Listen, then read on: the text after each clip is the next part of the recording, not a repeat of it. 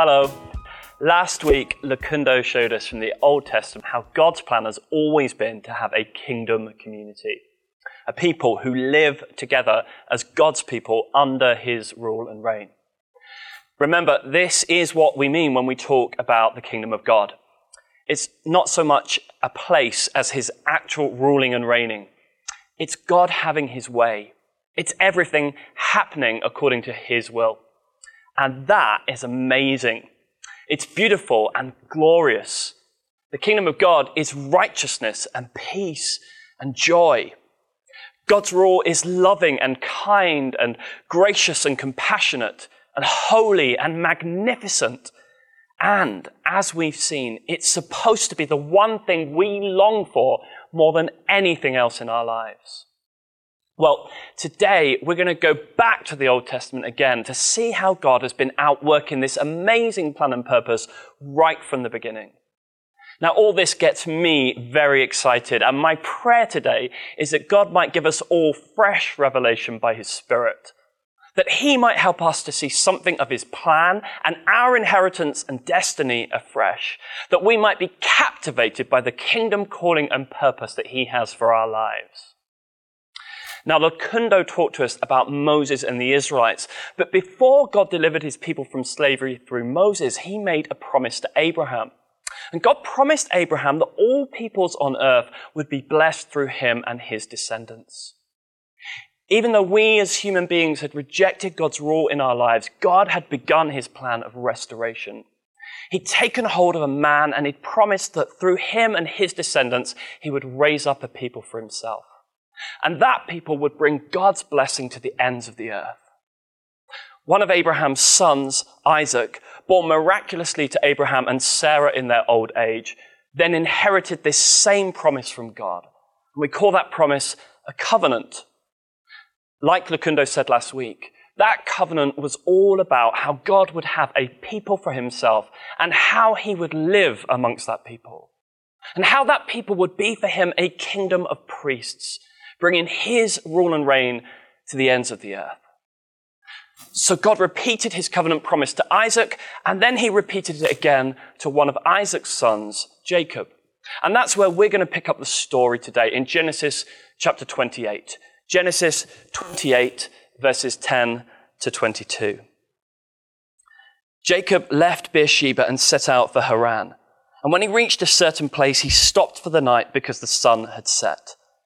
And taking one of the stones there, he put it under his head and lay down to sleep. He had a dream in which he saw a stairway resting on the earth with its top reaching to heaven. And the angels of God were ascending and descending on it. And there above it stood the Lord.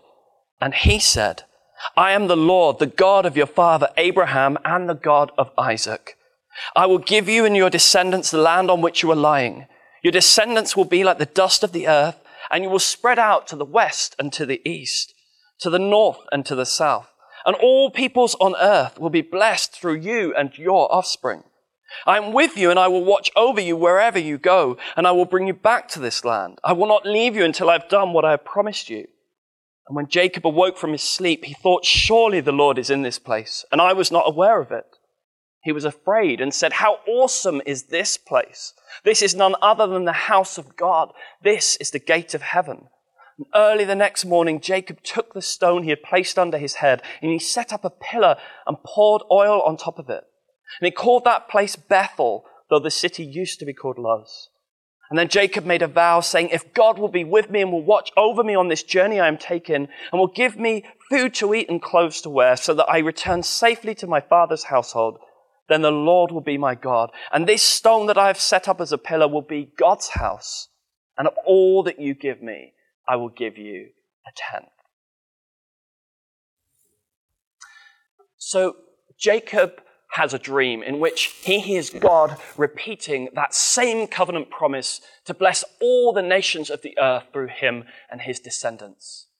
He hears the repetition of the covenant, but notice what he sees he sees a stairway or ladder between heaven, heaven and earth. And he sees the angels of God going up and down on it. He sees a connection between heaven and earth. Now let's go right back to the beginning again for a moment. When God made the first humans, Adam and Eve, he commissioned them to fill the whole earth with his rule and reign. God was present with them and he walked among them. And in that sense, being on earth wasn't supposed to be any different to being with God in heaven. Humanity was commissioned with filling the earth with heaven. But when we rejected God as heaven's rule and authority, there was a separation. The earth became separated and cut off from the beautiful realities of heaven that God had originally intended it to be filled with. So when Jacob had his dream and heard God repeating his covenant promise to bless the whole earth through the people that he'd raise up from his descendants, what he saw was the connection between heaven and earth being restored.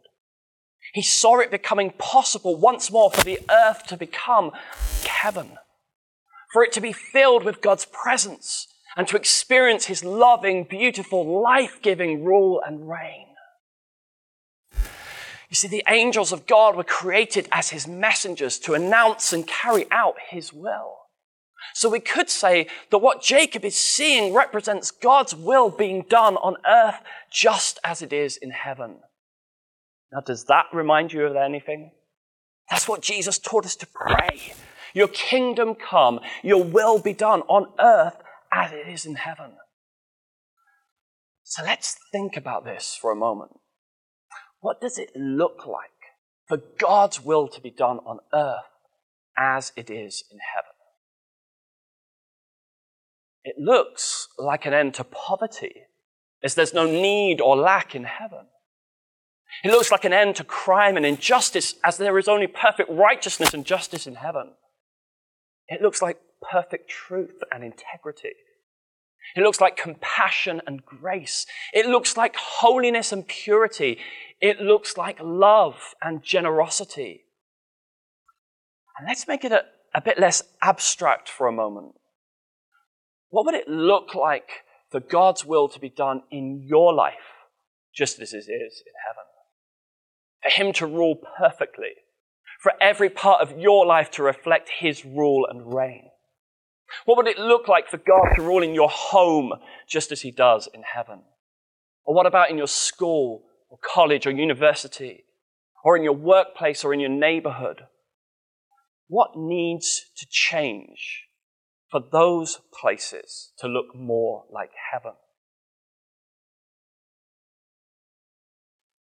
So Jacob dreams of God's kingdom filling the earth. And this is God's purpose. I will raise up a people from your descendants that will be my kingdom people, the kingdom people that I originally created all of humanity to be. And this is what Lakundo was showing us from the scriptures that she read last week. And as Lakundo said, all of this in the Old Testament was pointing towards what God was going to do in the New Testament. So let's look at John chapter 1, verses 43 to 50. The next day, Jesus decided to leave for Galilee. And finding Philip, he said to him, Follow me. Philip, like Andrew and Peter, was from the town of Bethsaida. Philip found Nathanael and told him, We have found the one Moses wrote about in the law, about whom the prophets also wrote, Jesus of Nazareth, the son of Joseph. Nazareth? Can anything good come from there? Nathanael asked. Come and see, said Philip. And when Jesus saw Nathanael approaching, he said of him, Here truly is an Israelite in whom there is no deceit. How do you know me? Nathanael asked. Jesus answered, I saw you while you were still under the fig tree before Philip called you. Then Nathanael declared, Rabbi, you are the Son of God. You are the King of Israel. Jesus said, You believe because I told you I saw you under the fig tree. You will see greater things than that. He then added, Very truly, I tell you, you will see heaven opened and the angels of God ascending and descending on the Son of Man. Isn't that amazing? Thousands of years have passed since Jacob had his dream, but God has certainly not abandoned his promise. Jesus says that now that he has come to us, we will see something truly amazing. We will see heaven open and we will see the angels ascending and descending on him, the Son of Man. You see, Jesus is saying, I am that ladder, that stairway between heaven and earth. Because of me, the earth can be filled with heaven. Heaven can come to earth. God's kingdom can come and God's will can be done. You know, right now, whatever situation you are facing, you have access to an open heaven because of Jesus. If you or your family or someone you know is sick, you have access to the healing of heaven. If you are facing an injustice, you have access to the justice of heaven. And this is not just about me and my needs. This is about the whole earth being filled with heaven's rule and reign. And this is what it means to pray with authority in the name of Jesus. When Jacob woke up from his dream back in Genesis 28, he said, How awesome is this place? This is none other than the house of God. This is the gate of heaven. Now, one of the things we learn from the New Testament is that God's house is actually built with living stones. That is, God's house, the place where He dwells, is actually built with people. It is built with God's people, the church. We are built together to become God's dwelling place. Now that Jesus has ascended into heaven, he has commissioned us as his church to be the house of God and the gate of heaven. It is through the church, the body of Christ, that heaven's rule will continue to be made manifest in this world. Just like Lakundo showed us, it is through the church that God is fulfilling his promise to have a kingdom of priests that carry his presence and live under his rule. A people that through prayer and action bring more and more of heaven's perfect rule into the brokenness of our world. You might remember Jesus spoke far more about the kingdom of God than he ever did about the church. In all the gospel accounts, we have only two occasions, both of them in Matthew, when Jesus talks about the church. And that's not because Jesus didn't love the church. The Bible tells us clearly that he did and still does. But the gospel that Jesus came to preach was not the gospel of the church. Jesus did not come and give his life for us on the cross so that we can have a great church, and certainly not in the sense of great buildings or facilities or even services. Jesus came and gave his life for us so that we could be his kingdom people. Jesus came and gave his life for us so that as his people, his body, we could be the gate of heaven. So that in his name we could bind on earth what is bound in heaven. So that in his name we could loose on earth what is loosed in heaven. Do you know on, on both those two occasions when Jesus did speak about the church in Matthew, that is what he said.